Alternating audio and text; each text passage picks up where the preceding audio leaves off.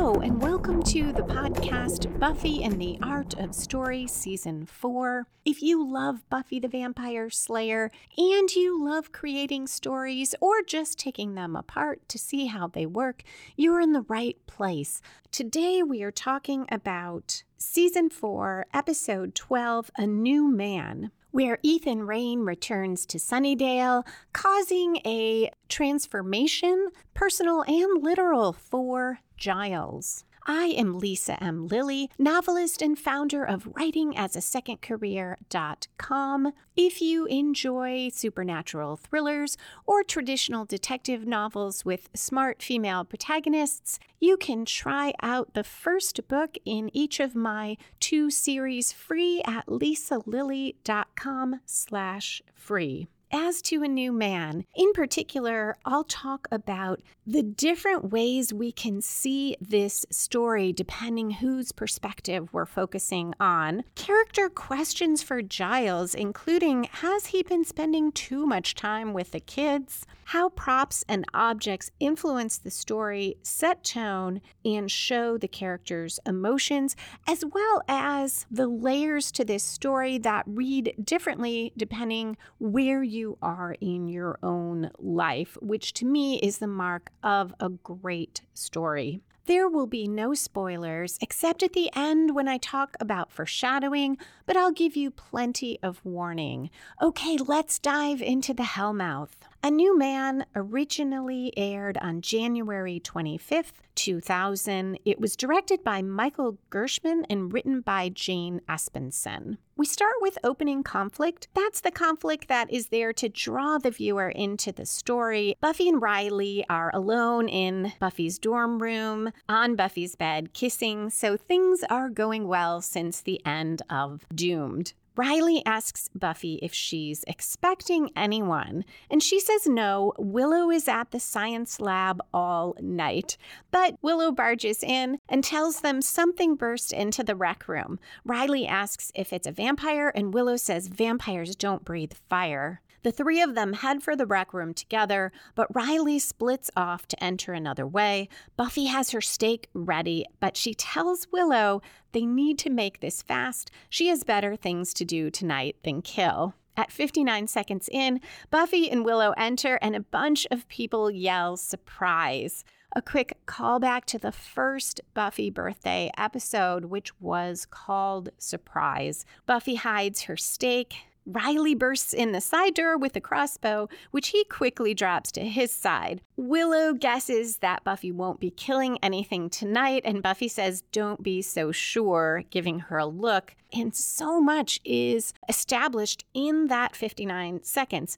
The Buffy-Riley romance, what stage they're at, that it's Buffy's birthday, and that she and Riley both fight demons. We cut to the credits. At 2 minutes, 8 seconds in, we're back. Giles has a piece of cake in one hand. He is talking about his college days while Anya plays with the figures on the foosball table. She interrupts Giles to say to Xander, "I'm bored. Let's eat." Xander says, "Anya, we talked about this." So Anya takes a breath, turns to look at Giles, and says, "I'm sorry, that was rude. Please continue your story." Hopefully it involves Treacle, the headmaster. And Giles says, "No need." Anya walks off, and Xander gives Giles an apologetic look and follows her. We fade into Giles sitting along the wall. Willow joins him, brings him more cake, and he comments on all the new faces at the party. Buffy rushes over at that moment with Riley. Giles hugs her, wishes her happy birthday, but she interrupts him to introduce Riley as her boyfriend.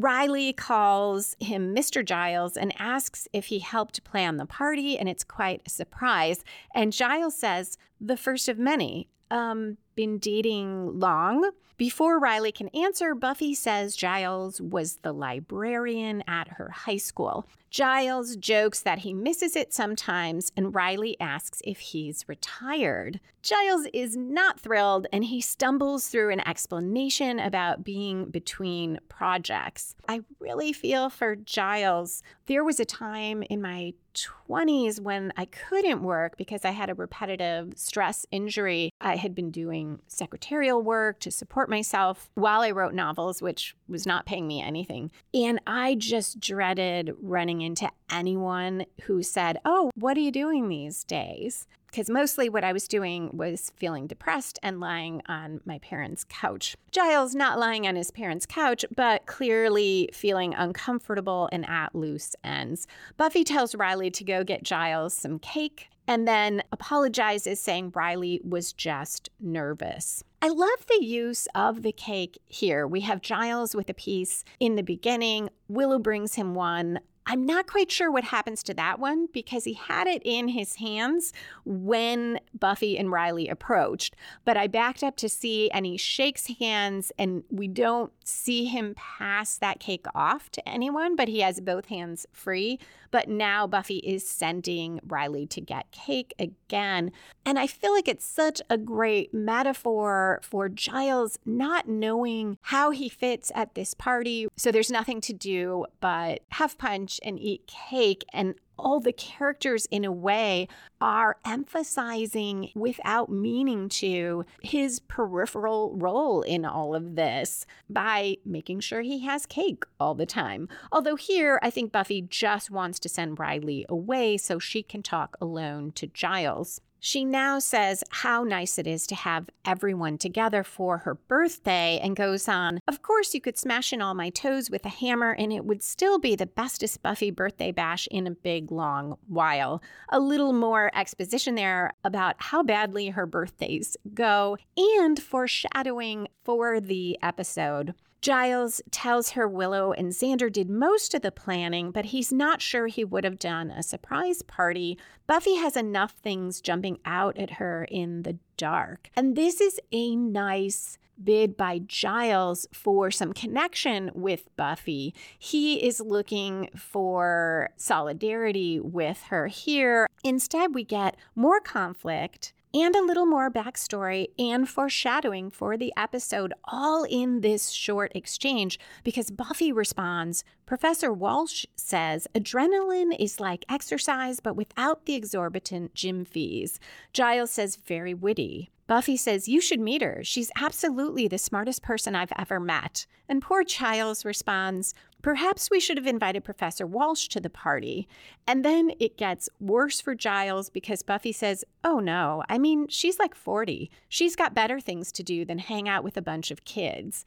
And Riley comes up at that moment and says, "Here you go, sir," and hands him the cake. Oh, my heart just breaks for Giles. And that is a great example, too, of the dialogue just escalating, because each time Buffy has said something that is cutting for Giles without realizing it, it then gets worse in her next comment. I see this whole exchange as the story spark or inciting incident for our plot. Usually that comes about 10% through any story. It gets the main plot rolling.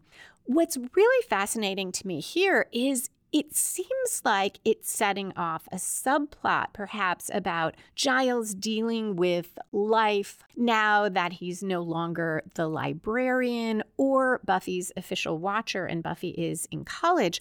But it also sets off the main plot because this is the exchange that puts Giles in an emotional place where he lets down his guard later with Ethan Rayne, who then takes advantage of that. This exchange also highlights the metaphor, and so often this season I've found the metaphors less compelling than they typically are in Buffy, or perhaps less clear. But this one is very clear. Giles as the parent whose child is turning into an adult and has gone away to college. Also, for the parent who is no longer in that position, not just of authority, but as the expert, because it's so easy, especially at that age, to take the pluses about your parents for granted. And this is what Buffy does here when she offhandedly says, "Oh, Professor Walsh is the smartest person I've ever met."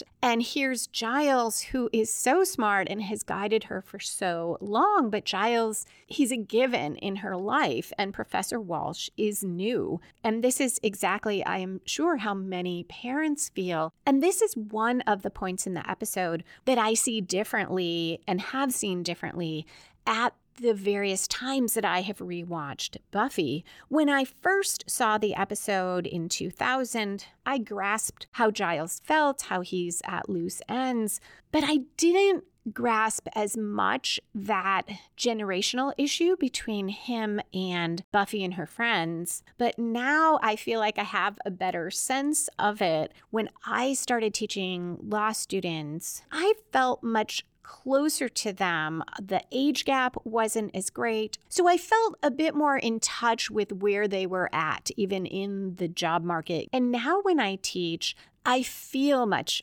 older. They look much younger. Watching this now, seeing Giles, I thought, oh God, that's how I would feel at a party with my students. At 4 minutes, 36 seconds in, Spike is moving out of Xander's basement at last. And the scene starts with Xander complaining that Spike is taking too long and he owns nothing. What is there to move? And Spike grabs a radio and Xander says, that's my radio. And Spike says, and you're what? Shocked and disappointed? I'm evil. Anya asks him what kind of place he's looking for, and he says probably a crypt, something dark and dank, but not as dark and dank as this place. And Anya agrees the basement is pretty depressing. Anya grabs Xander's floor lamp and brings it over to Spike because she wants to give him something for his new place. I like this gesture with the floor lamp. It's another use of an object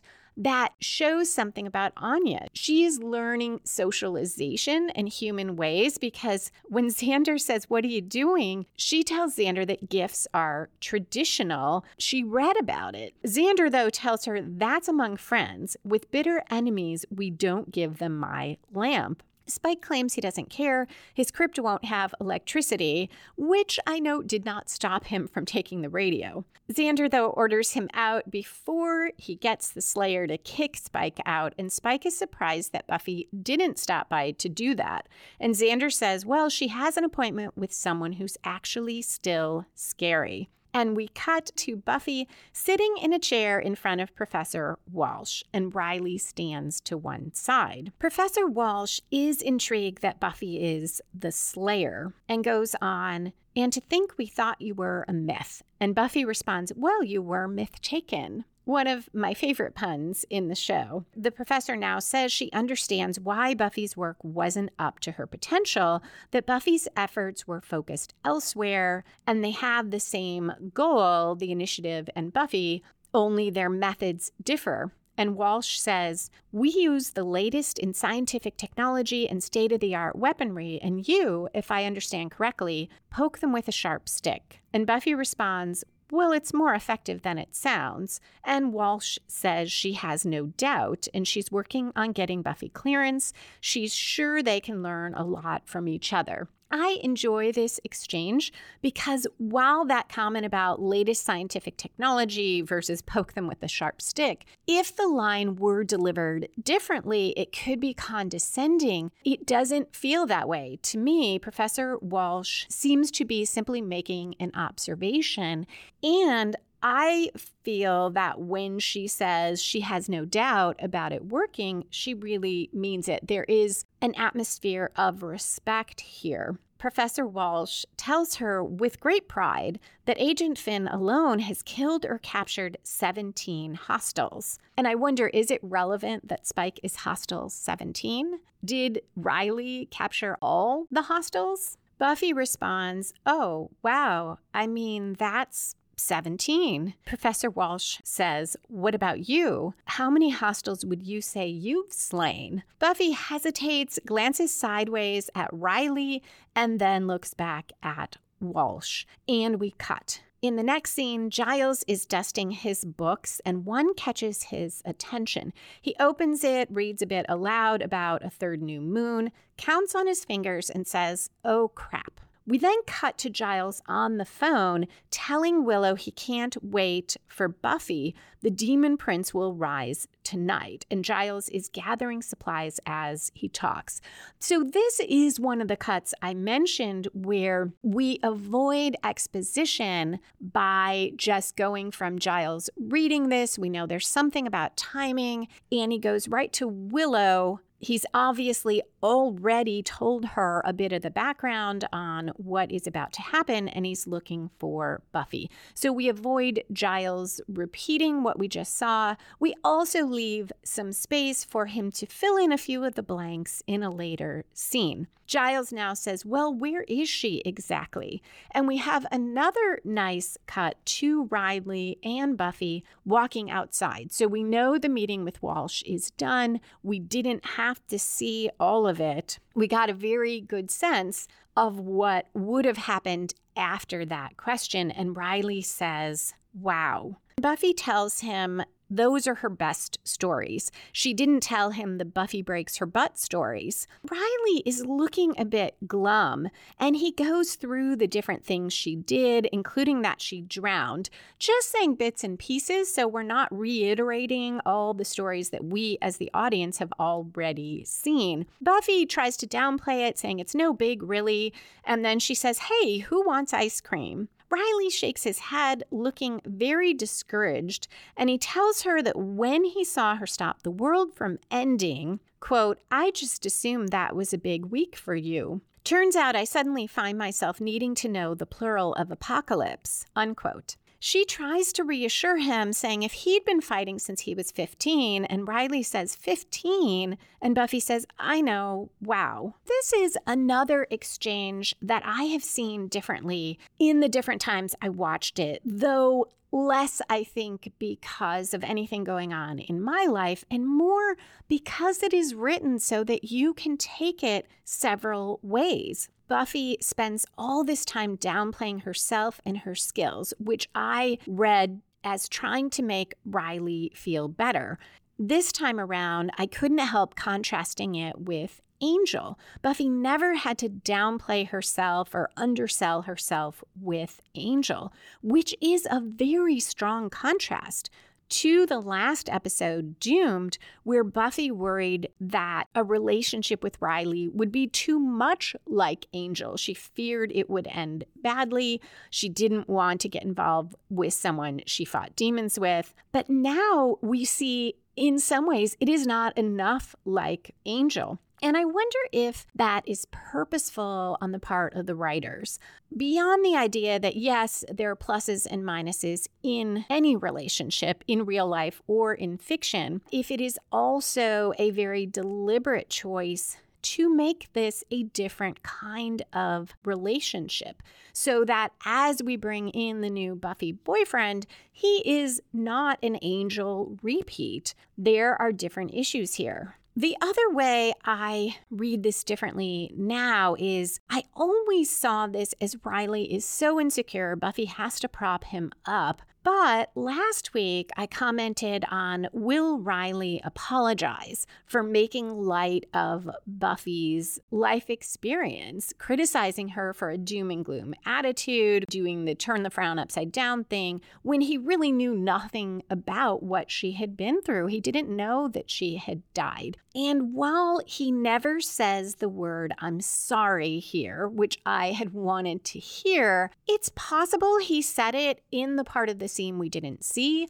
Also, his going on about all these different things she did might be a little bit less about the insecurity. It might also be driven by, this is his way of acknowledging, hey, I knew nothing about your life. I was saying all these things before and I didn't know anything. So that kind of makes me happier with Riley, a little more hopeful for their relationship. But Riley then goes on and says the girls he grew up with could definitely hold their own, but he says, I'm not even sure I could take you. And Buffy says, that all depends on your meaning. The fact that this is what the scene ends on tells us this really bugs Riley. He is really uncomfortable with this idea that Buffy is stronger than him and most likely a better fighter.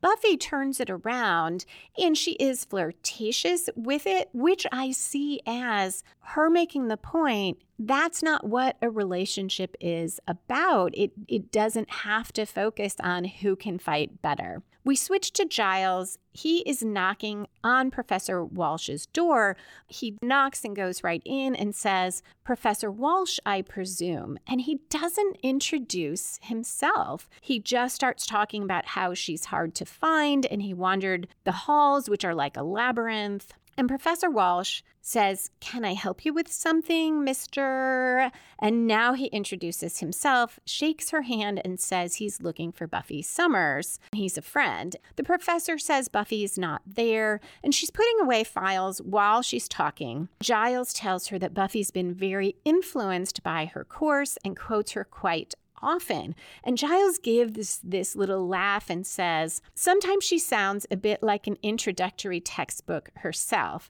And Professor Walsh says, "I don't lecture from a textbook." But she's glad that Buffy's inspired. Buffy is bright and has only been lacking encouragement in academic settings. Giles has been looking over Walsh's diplomas on the wall as she talks. Now he turns to her and sits on her credenza, uninvited, and says he thinks it's best to let young people find their own strengths. If you lead a child by the hand, they never find their own footing. Walsh says, "And if it's true about hiking, ergo, it must be true about life." This is the first time I feel like she is getting sarcastic. Giles responds, it's just that Buffy's not a typical student. And he says, quote, "Once you get to know her, she's a very unique girl. I hope you're not going to push her," close quote. And Professor Walsh says, "I think I do know her, and I have found her to be a unique woman." Giles responds, "Woman, of course. How wrong of me to use my own word."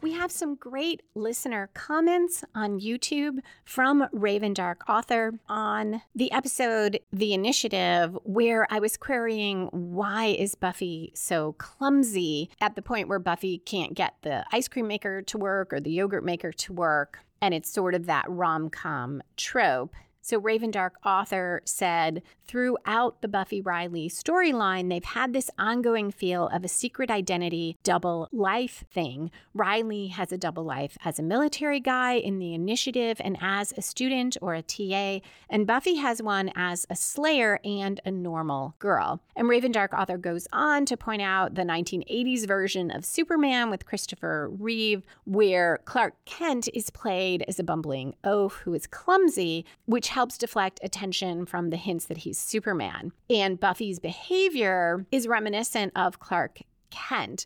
And I think that makes a lot of sense, especially in the context of that one episode, since we don't see that otherwise.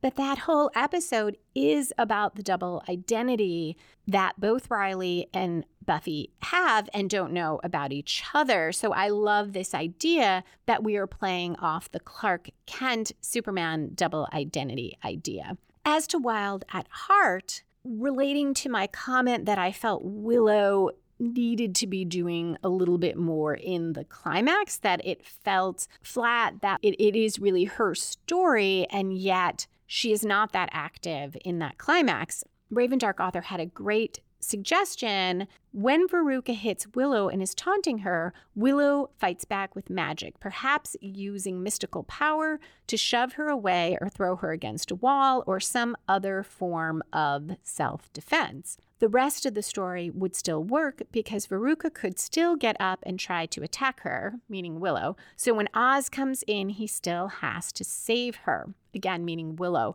I think that would be a great way to just add a little to that climax. As to Pangs, Raven Dark Author said, referring to your mentioning how the episode doesn't clear up the thematic question as to how to deal with past wrongs, I always saw that the episode doesn't answer the question because there is no answer. It's meant to underscore that there is no easy way to deal with a situation like Hoose's issue. It highlights something that is true to life, that this kind of situation has no satisfying answer. The show leaves it unresolved because that's how real life is. I think that is absolutely right. Thank you so much for those comments. If you would like to comment on any of the Buffy episodes or any of the podcast episodes, I would love to hear your thoughts. You can comment on YouTube, on my website, lisalilly.com/Buffy Story, where you will find all the podcast episodes. On Twitter at Lisa M. Lilly, L-I-S-A, M as in Marie, Lilly, or on the Buffy in the Art of Story Facebook page.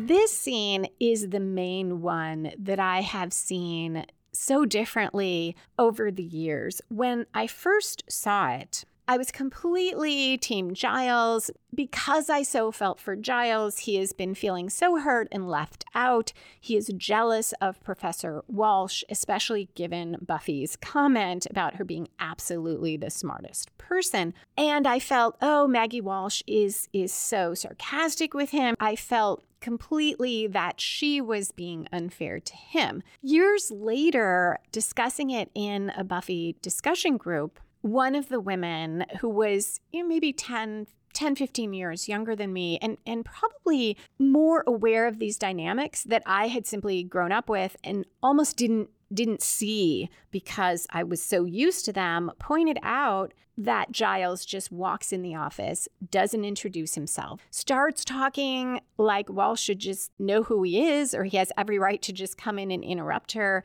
sits on her credenza, taking up her space, and he starts pretty early belittling her in the backhanded compliment. Buffy quotes her quite often, but says, sounds like an introductory textbook. And if I were Walsh, I'd be irritated by that.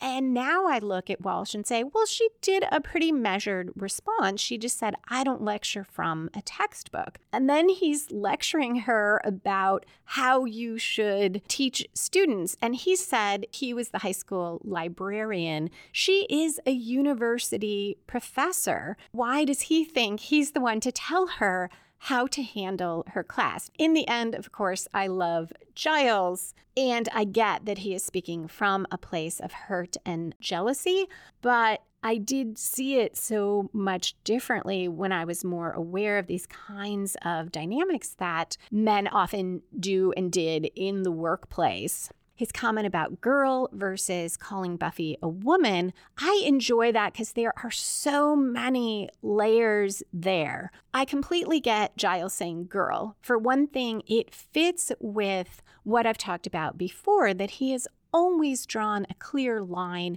between himself and Buffy and her friends, not in the sense of, oh, I'm so much more important than you, but in the sense of mentor students. So there's never any line crossing. There's never any creepiness about Giles hanging around with these young people all the time or having this close relationship with Buffy. So makes sense that Giles would call her a girl, not to mention when he met her, she was 15. It wouldn't be unusual to call her a girl. I get it that Giles says this, and his irritation that Walsh is clearly at this point, she's definitely tweaking him by specifically saying woman. At the same time, I think that is what Walsh would say. I think this is how she thinks of her students and specifically of Buffy. Now, Walsh goes on to say that Buffy is very self-reliant and independent. Giles jumps in to say that's his point. But the professor continues that that can be bad. It can be unhealthy to take on adult roles too early. And she goes on, what I suspect I'm seeing is a reaction to the absence of a male role model. Giles makes this great face of distress and irritation and says absence. Walsh goes on that Buffy clearly lacks a strong father figure. Giles is speechless. He opens and shuts his mouth. And Walsh says she's sorry, she has things to do, but she'll tell Buffy her friend is looking for her. So we end on another sore note, the suggestion that Giles doesn't have anything to do. At 11 minutes, 6 seconds in, we cut to the cemetery at night. Giles, Willow, and Xander are heading for a mausoleum. Willow queries whether they're too late. The demon prince was supposed to rise at sunset, and Giles blames it on having to look for Buffy and do battle with that harridan. Xander, though, points out that Giles got lost on campus afterward, which took up some time. This, too, is very metaphorical. Giles mentioning having trouble finding Professor Walsh's office, getting lost on campus. Giles is lost in this new world of Buffy's. Now he says, never mind, he'll just handle it himself. He's vanquished a few demons in his time without Buffy. Though he agrees they may be too late and he expects carnage everywhere. When he opens the door to the mausoleum, though, it looks very neat and clean. He says they've had a bit of luck. It hasn't happened yet. So now we are reaching the 1/4 turn or twist in the episode.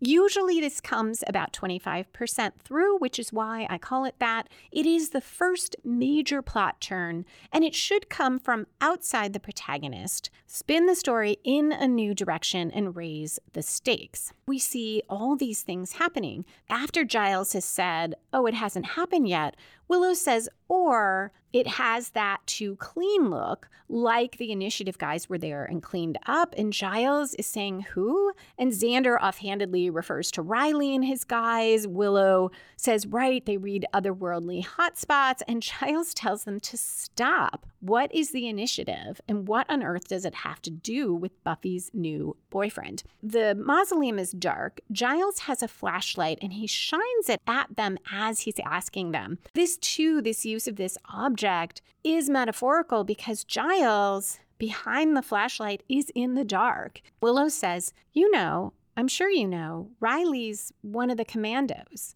And poor Giles says, well, that's marvelous, isn't it? And goes on about how he has spent weeks searching for scraps of information about these mysterious demon hunters. And he says, and no one bothers to tell me that Buffy's dating one of them. He demands to know who else knows. And Xander says, Anya, but no one else, except Willow sheepishly says, Spike. Xander tells him only the basic stuff. Riley's a commando, Professor Walsh is in charge, and Giles says, Professor Walsh, that fishwife? So I had to look up these names that Giles is calling Professor Walsh. I had the feel for what they meant, but I wanted to see if I had the connotations correct. So I looked on dictionary.com, and harridan is a strict, bossy, or belligerent old woman. Fishwife is a coarse-mannered woman who is prone to shouting, and they give the example, the screech of a fishwife. This is so striking because notice Walsh never shouted at Giles. She is not a belligerent old woman. I guess I could see where he might see her as belligerent, but she's very measured with him, and at most there is understated sarcasm. Her voice is not shrieky. It's the voice of authority. And Giles was barging in and making these undermining comments. They're both sparring and kind of insulting each other in these underhanded ways. But for him to use these words, especially one that means strict, bossy, it really hits that idea. Women take charge and they are bossy, where men are showing leadership qualities. And absolutely, this is what Giles is doing. And I have sympathy for him because I love Giles, yet it shows this side of him where he is still a product of his time. His default way of defending himself or fighting back at what he sees as another authority figure interfering in a way or taking Buffy away from him is to characterize her and insult her in ways that are very specific to women. And it made me wonder, is it that this is a powerful woman he's talking to? In outward status in our culture right now, she exceeds him. Is that particularly hard for him? Yes, Buffy is powerful, but she is still, he's the mentor, she's the mentee. So it's not an equal relationship. And this is where I wonder, has Giles spent way too much time with students, with the kids, so that he is uncomfortable relating to people on the same level of authority? Or I also buy that this is just Giles really dealing badly with his feelings about where he is in life. Willow tries to say that Professor Walsh is not that bad. Giles gives her a look that stops her mid-sentence. She then says, well, the demon probably is a little late, but he tells them both they can go. He'll stay and wait a little longer, and he sinks down on a bench. Giles only waits a second and decides that he's kidding himself. Nothing is going to happen. And he gathers his things and leaves. The door slams, and Ethan Rayne emerges from the shadows and monologues, ending with, in fact, Ripper, old mate, I'd say something rather interesting was about to happen. After Ethan finishes speaking, Giles opens the door to the mausoleum and shines the flashlight on Ethan. At 13 minutes, 55 seconds in, we cut to a commercial. This is the culmination of the one-quarter twist. It spins the story in a completely new direction as Giles and Ethan start interacting. And it comes from outside Giles. It comes from Ethan. Giles now says to him, Ethan Rayne, you have no idea how much thrashing you is going to improve my day. They fight, but Ethan tells Giles something's about to happen that's very bad for both of them. He begs Giles to listen, and we cut to Ethan and Giles at a pub getting beer. Giles is standoffish and skeptical, and Ethan comments on how they used to be such good friends, what happened, and Giles says their friendship fell apart when Ethan started to worship chaos. And Ethan says, wow, religious intolerance, sad that. The chaos worship is both a great quick reminder of what Ethan is like, which comes out through this minor conflict, and it foreshadows what he does to Giles. Ethan says something is harming demons, and it's not the Slayer. He's heard phrases like pain as bright as steel, and also he's heard about something called 314 that scares the dark world most of all, the kind of scared that turns to angry. And the new outfit is blundering into places it doesn't belong. And he goes on, it's throwing the world out of balance. And that's way beyond chaos, mate. We cut to Buffy and Riley. They're sparring in the gym. Riley asks if she's holding back, and she asks if he is. He admits maybe a little, and she says maybe a little too. So they agree to go all out, and they fight harder for a moment, but then Buffy kicks Riley, and he flies across the gym. Fortunately, he lands on these thick mats on the floor and against the wall, and then one of them falls down on him. Buffy runs to him, says she didn't mean to. He sits up, but he's pretty winded. He claims he's not hurt. He looks hurt and irritated, but then he does smile a little bit. We cut back to Giles, who seems fairly drunk. And he says what gets him is for 20 years, he's been fighting demons and they never noticed him. Then Maggie Walsh and the Nancy Ninjas show up. And 6 months later, the demons are pissing themselves in fear. Ethan asks who Maggie Walsh is. Giles says she's awful and then gets to what really bugs him. He says, she said I was an absent male role model, which does go to maybe it's not so much that Maggie is a powerful woman, but that she is questioning his value to Buffy right when Giles is also questioning it. Giles is looking off to one side away from Ethan and says of himself that he's twice the man Maggie is. Ethan says, you know, you're really very attractive. Giles is a bit startled, looks over, but Ethan is writing down his name and phone number for the waitress. Giles laments that the world has passed him by. Ethan reassures Giles he won't have to worry about that anymore. He just slipped poison in Giles' drink. He'll be dead in an hour. We're 18 minutes, 39 seconds in. There's ominous music. Giles looks shocked, and then Ethan laughs and says, just kidding. They both laugh, and Giles says something about how bad he'll feel in the morning with all the drinking. Ethan says, relax, enjoy the night. We're just a couple of sorcerers. The night is still our time. And they toast to magic. At 19 minutes, 10 seconds in, we cut to Tara and Willow. They hold hands. There's a circle near them with a rose in it, and they're going to float the rose and pluck the petals off one by one. testing synchronicity to see if their minds are attuned, and Willow says, and it should be very pretty. This cut is particularly symbolic because we go from Giles and Ethan lamenting being has-beens, and Ethan saying they're a couple of old sorcerers, the night is their time, to these two young women. It is like this transition. The rose does float, and it is pretty, but when they try to pluck the petals, it darts around the room, hurtling through the air, and finally lands with none of its petals. Neither of them know what did that, but Tara points out that the petals are off. A nice foreshadowing of things going wrong in just a moment. We are now at the midpoint of the episode. Here in a very strongly structured story, we usually see the protagonist making a major commitment or suffering a major reversal. And we get the major reversal here for Giles, our protagonist, almost exactly at the midpoint, 21 minutes, 15 seconds in.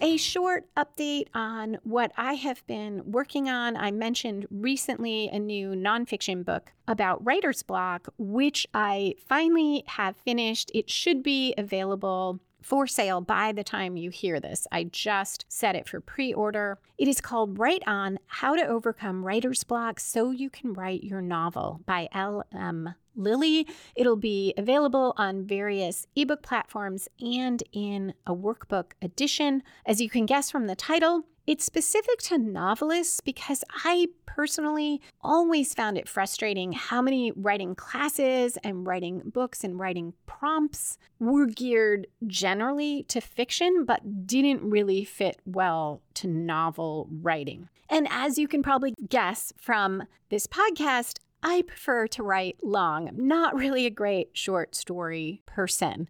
And this carries through to my law school experience as well. I was once in my office. I was working at the time as a paralegal, and I needed to use the office computer because for some reason mine at home didn't have the font we had to use.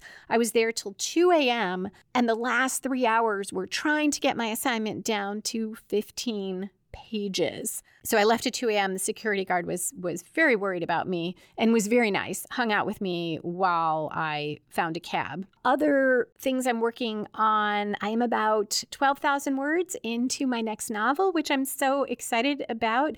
It is the next in my QC Davis mystery series, which is a female sleuth, traditional detective type of series. This one's especially challenging because Quill's backstory, which you get some hints of in the first book, so no spoilers here, is that her sister was murdered before Quill was born, right? Maybe a year before. And in this book, the fifth book, she is starting to look into that, wanting to try to solve it. So I'm both working with the plot of this book and starting out what I think will take 2 or 3 books to get through this running subplot about her sister. And then a little personal update. Very excited. I'm fully vaccinated, and I got to see my first ever baby great-nephew. That was so wonderful.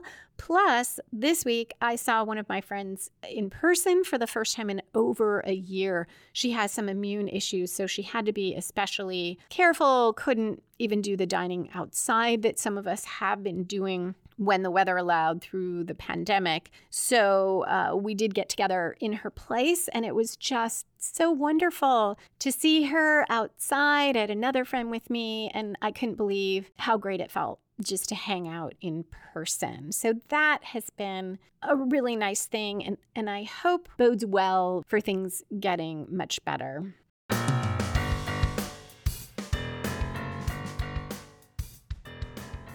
It's morning. Giles, wearing pajama pants, clomps down the stairs and sees himself in a mirror. He has turned into a large demon with horns. He says no, gestures in surprise and frustration, and accidentally puts his hand through the wall and says Ethan. On the way down the stairs, he grabs the banister. It breaks off in his hand. The phone also breaks when he tries to use it.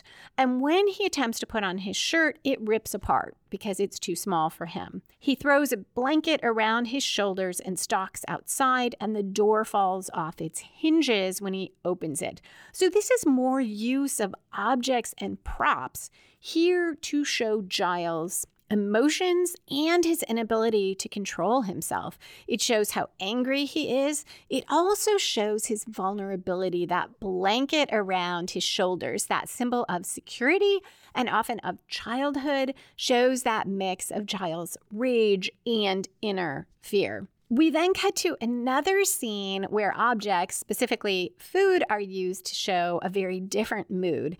In the cafeteria, Buffy is telling Willow how much she likes pancakes because they're stackable, and she has a little stack of pancakes, and waffles because you can put stuff in the little holes if you want, and she pokes at Willow's waffles. Willow says, "You should always have a new boyfriend. You're so much fun right now." Which is what's good about Riley being in Buffy's life. She does seem to have fun with him. Despite her concerns about kicking him across the gym, she's light and happy in a way that she never was and could never be with Angel. Buffy points out that she didn't hear Willow come in the night before, but Willow claims she was in the chem lab by herself all night. And she tells Buffy about the spell with the rose and says she felt a dark magic presence. Very powerful. Buffy says she'll tell Giles about the spell, but then says maybe she'll tell Maggie. Willow, though, tells her to talk to Giles. He's feeling a little hurt, and how come Buffy didn't tell him about Riley being a commando? Buffy says she didn't tell him at first because it was a secret from everyone, and then once the cat was out of the bag, she kind of forgot he didn't know. Which does fit last episode. The rest of the gang found out through happenstance.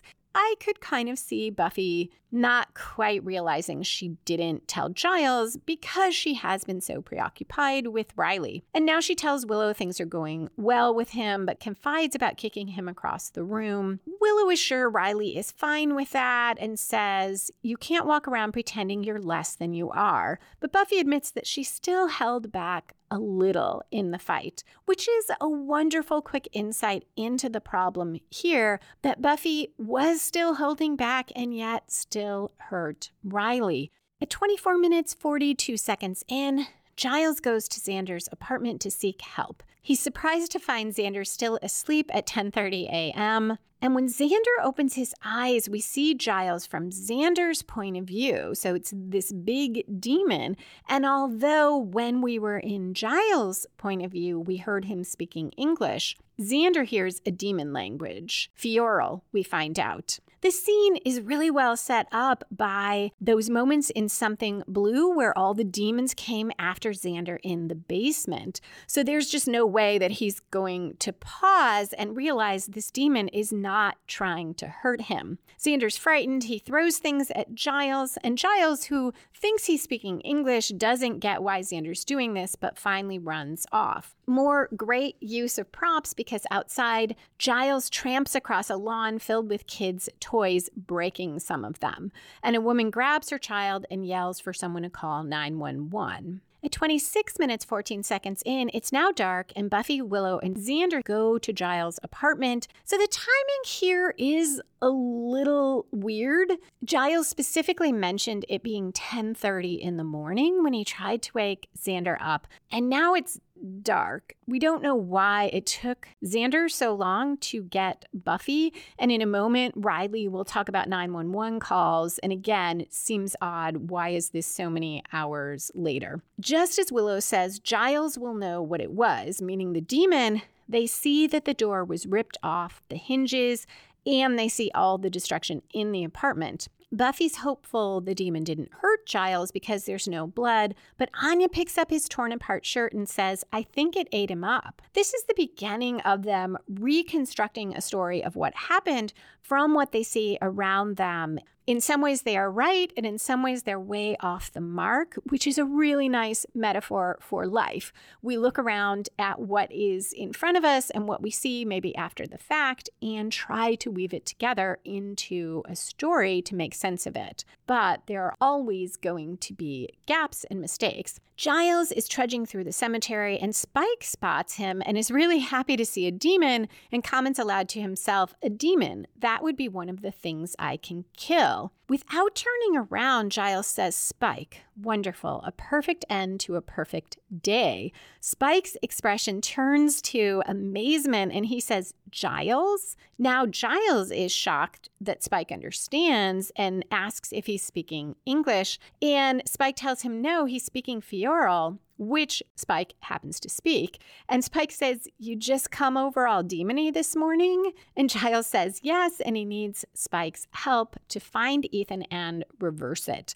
Spike responds, "And I'm supposed to just help out of the evilness of my heart?" Giles agrees to pay Spike $200. Spike's ready to go to Buffy, but Giles says no. He wants to deal with it himself. We cut to Xander. Looking through a book, he finds a drawing of the demon he saw as Riley appears in response to the 911 calls that the Initiative monitors for possible non-human causes. Buffy's distraught. Riley says the Initiative will help and will do whatever she needs, but Buffy wishes she knew what she needed. She keeps thinking she'll ask Giles. He'd know what to do. And Xander says, "He'd be great right now. He'd find himself in a second. Nobody's cooler in a crisis." And of course, then we cut to Giles yelling at Spike that if he can't find third gear, he shouldn't try for third gear. Those two lines juxtaposed not only are a bridge between the scenes, which we often see, and funny, which we also often see,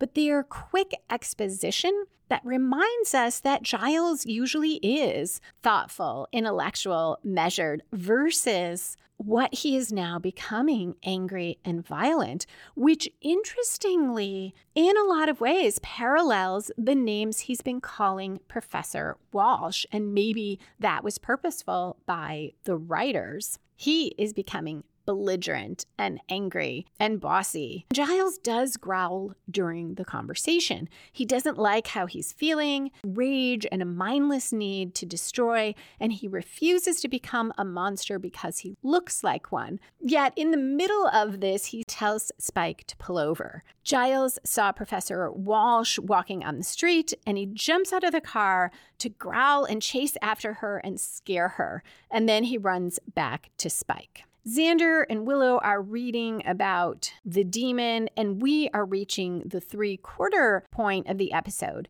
Here is where we usually see another major plot turn that takes the story in a new direction. And here it also raises the stakes because Buffy asks how to kill the demon. Willow says you need a weapon made of silver. Riley gets a call that a demon attacked Professor Walsh and it got out of a small gray Citroen. That is Giles' car. Buffy says a demon that steals a car has a purpose, but these demons don't seem to operate that way based on what they've read. And she asks Willow if her spell going wrong could have been caused by someone controlling the demon using magic. And Willow says, yes. Now Buffy is hunting the demon, which is Giles, to kill it as Giles tries to track Ethan. So we have also this ticking time bomb. Will Giles get to Ethan and get turned back before Buffy kills him?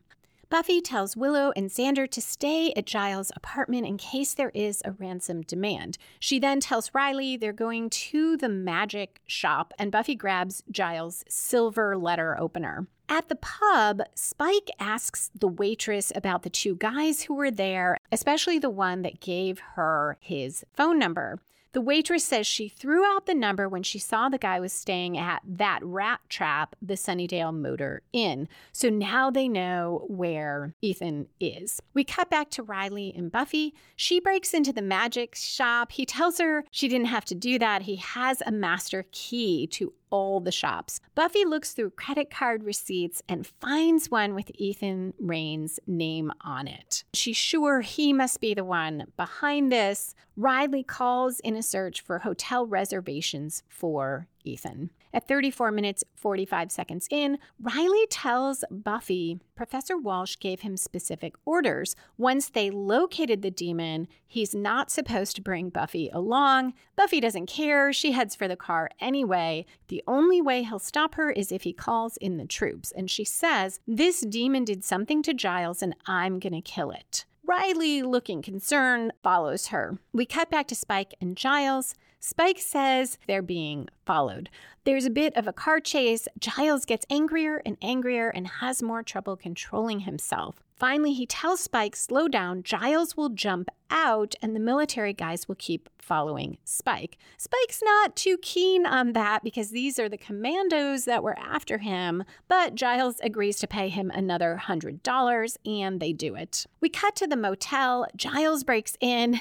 Ethan tries to soothe him, saying, "Good, Giles." Giles grabs him by the throat. Ethan is saying he can't undo it if Giles kills him, but Giles is now beyond reason and throws Ethan across the room. So we're now at the climax where the opposing forces have their final confrontation and resolve the main conflict. We're at 36 minutes, 46 seconds in. Buffy and Riley burst in. Ethan claims the demon killed Ripper and now is trying to kill Ethan. Buffy tells Riley not to let Ethan go, and she confronts the demon, demanding to know what it did to Giles.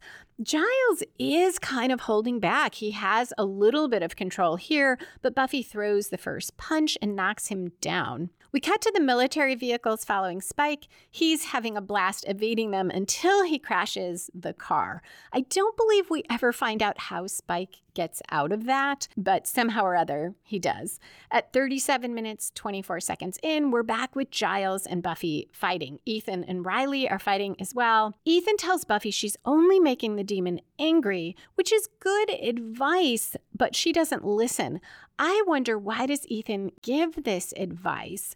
If he just let things play out, there's a good chance Buffy would kill Giles. So I think Ethan doesn't really want his old mate Ripper to die. He was just having a bit of what passes for fun for Ethan. Buffy finally gets on top of Giles, says, "This is for Giles," brings the letter opener down as he says, "Who, me?" The first time I saw this, I'm pretty sure I thought she was killing Giles. And I think that is a result of the show establishing early on that no one is safe, that characters we have become invested in can be killed or leave the show, as Oz did, and it creates that space to truly be worried. However, this doesn't kill the demon. Giles' eyes widen as he gazes up at Buffy, and now hers widen too, and she says, "Oh God, Giles?" He grunts in the affirmative. Somehow this works, something like, "Ahoo, ahoo,"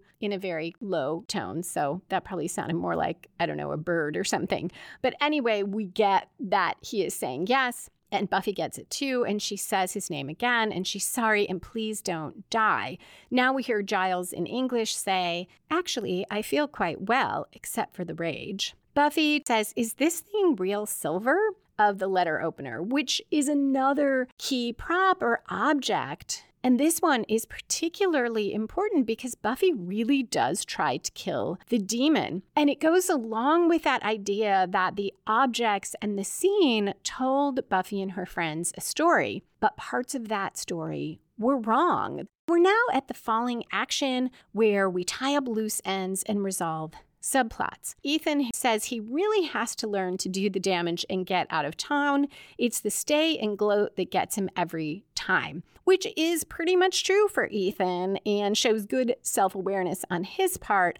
It's also a nice way to call out what viewers might wonder about, like, why doesn't Ethan just leave? Giles is now wearing one of Ethan's shiny shirts, and he asks how Buffy knew it was him, and Buffy says, "Your eyes. You're the only person in the world that can look that annoyed with me." And they both laugh. Ethan, however, is not moved, and he taunts Buffy that she can't do anything to him. He's human. She can't kill him. And Ethan says, "What's a Slayer going to do to me?" The two military guys walk in, and Riley places him under arrest by order of the U.S. military.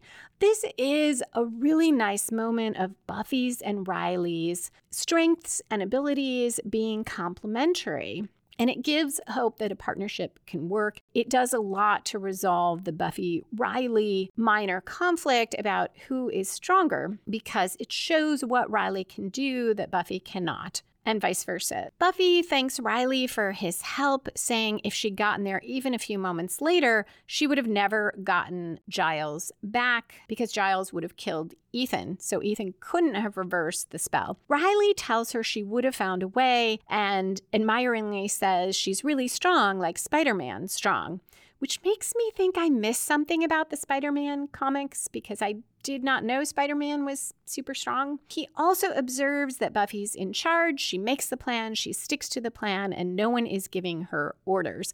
Buffy does point out that she doesn't stick to things like Spider-Man does, but she does explain all of this by saying, "I'm the Slayer." Riley smiles and says, "I like it." Buffy's pleased. Riley, half joking, half seriously, adds, "Give him another week and he'll take her down." This resolves Riley's character arc for the episode and that subplot. He is uncomfortable in the beginning with how much more experience Buffy has than he does. Clearly, the writers are having fun with a bit of a sexual experience metaphor there. Riley is not so okay with that in the beginning, partly because maybe it makes him question how much he has done in his life. Has he done enough? But now he is coming to terms with where he is at in his life, with his own strengths, with what he brings both to the Buffy-Riley relationship, but also to them working together. I'm not sure about Riley's line about giving him time and he'll take her down. You can read it as just playful and fun. Now he's comfortable joking, or it could be foreshadowing, which I'll talk about when I get to spoilers. At 40 minutes, 49 seconds in, Giles in his apartment connects a new telephone, points out to Buffy that this ingenious speaking tube can be used to convey information that he needs to know. Buffy apologizes for not telling him about Riley. Giles is concerned about the initiative. He knows Ethan is not exactly a reliable source, but he's not sure that Ethan's wrong. And Buffy says she's not dating the initiative. She's dating Riley, who is a good guy. Giles first denies he's saying any of this because he doesn't like Riley's boss, though he does hate her. But Buffy should keep her eyes open. They don't know what the initiative is about. We then cut to Riley having a similar conversation with Professor Walsh. She is not happy that the rules went out the window as soon as Buffy got involved. She says Buffy acts on instinct, has no discipline. Her loyalties are uncertain. This is a contrast to Giles. He is saying he doesn't know what the initiative is about, what its goals are, and Walsh is worried about loyalty. I don't know if that's meant to be ominous because that fits a military operation where the boots on the ground are not supposed to be making the decisions or questioning orders. Riley reassures Professor Walsh that Buffy's good at what she does and adds, quote, "She is the truest soul I've ever known," close quote.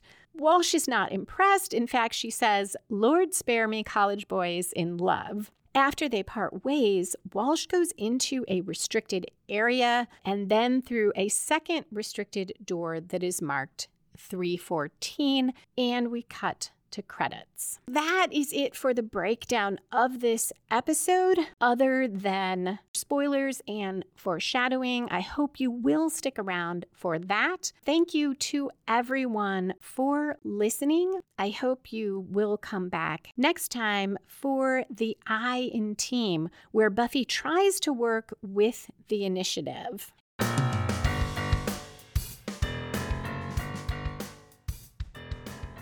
And we are back for spoilers and foreshadowing. This episode starts with Buffy downplaying herself, so Riley won't be intimidated. Their practice fight doubles down on that, with Buffy still holding back and yet sending Riley across the room. This may be an example of the series as a whole, or the season as a whole, knowing more than any individual writer if the writers thought that this relationship would work out. Because to me, it just does not bode well, and it suggests that Riley is going to continue to struggle with this.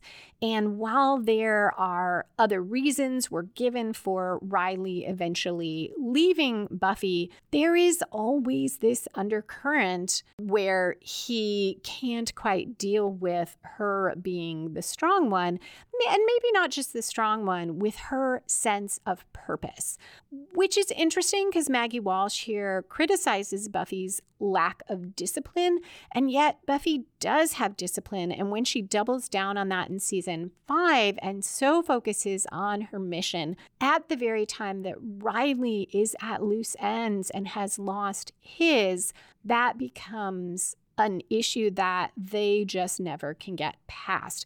And this episode where Buffy's downplaying herself and then the criticisms of Maggie Walsh of Buffy, even though she admires her, the differences in how the Initiative approaches things and Buffy and her friends approach things, and the issue of taking orders, that Buffy does not take orders. All of those things set up what ultimately happens with Buffy and Riley, and also set up next week, where Professor Walsh turns on Buffy, concluding that she asks too many questions, cannot follow orders, and can't be trusted. And that is also foreshadowed by seeing 3:14 at the end of this episode, right after Giles has warned Buffy about the Initiative. We know that Maggie is doing things that probably Riley does not know about because it's all in this restricted secret area. Walsh saying to Giles that independence and reliance, self-reliance, can be bad,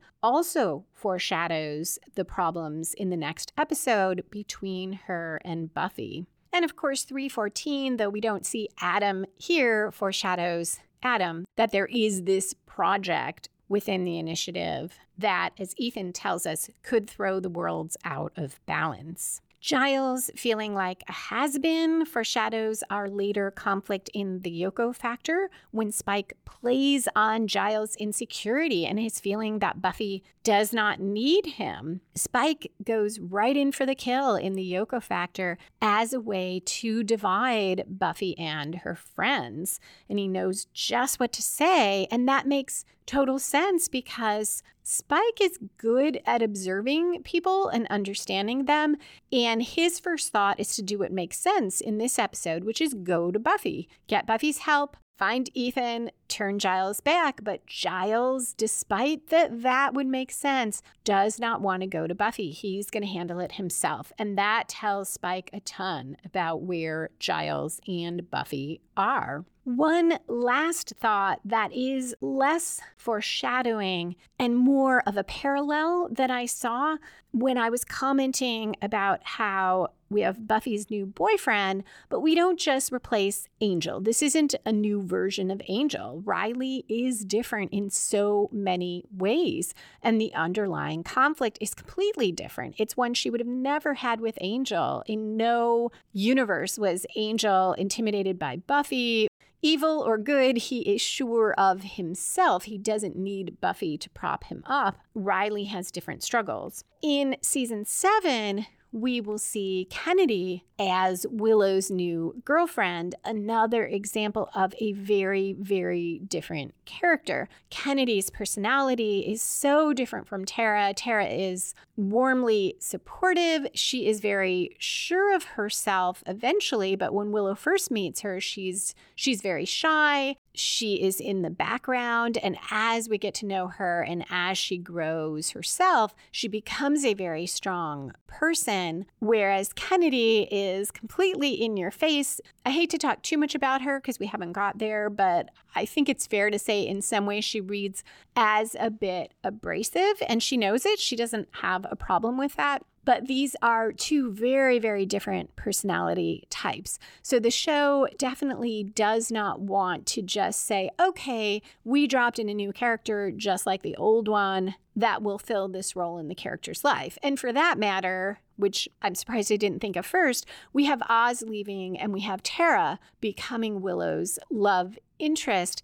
And that too, those are two very different characters, both very supportive of Willow and really there for her, but definitely not, okay, we'll just give Willow this new love interest that is just like the one who left. I do like that about the show. Obvious by now, I am not super excited about Riley, but I do like that the show went a very different way. And that makes it even more intriguing when Buffy becomes involved with Spike. And the show, nonetheless, does not do a repeat of the Angel story once more, despite that it's a vampire and eventually he will get a soul. The storylines are very, very different. So yet another thing I admire so much about the writing and directing in Buffy. So that is it for this episode.